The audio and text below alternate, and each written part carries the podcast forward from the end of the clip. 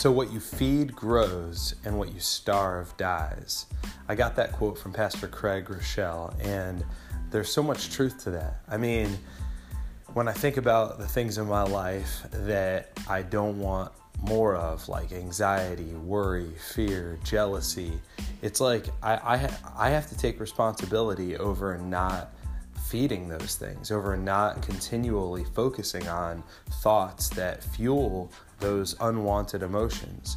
And when I and and and on the kind of on the other side of that coin, when I think about the things in my life that I do want to see more of, more peace, more joy, more um, love, those are things that I need to feed by spending time in God's Word, by praying, by spending time with uplifting people.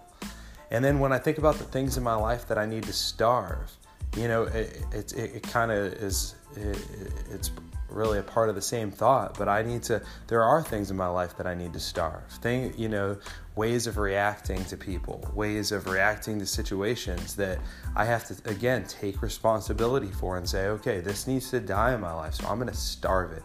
I'm not to continue to entertain it. I'm to stay, you know, I'm to be around people that can hold me accountable. So what you feed grows, what you starve dies what are things in your life that you need to feed so that they grow, and what are things that you need to starve so that they die.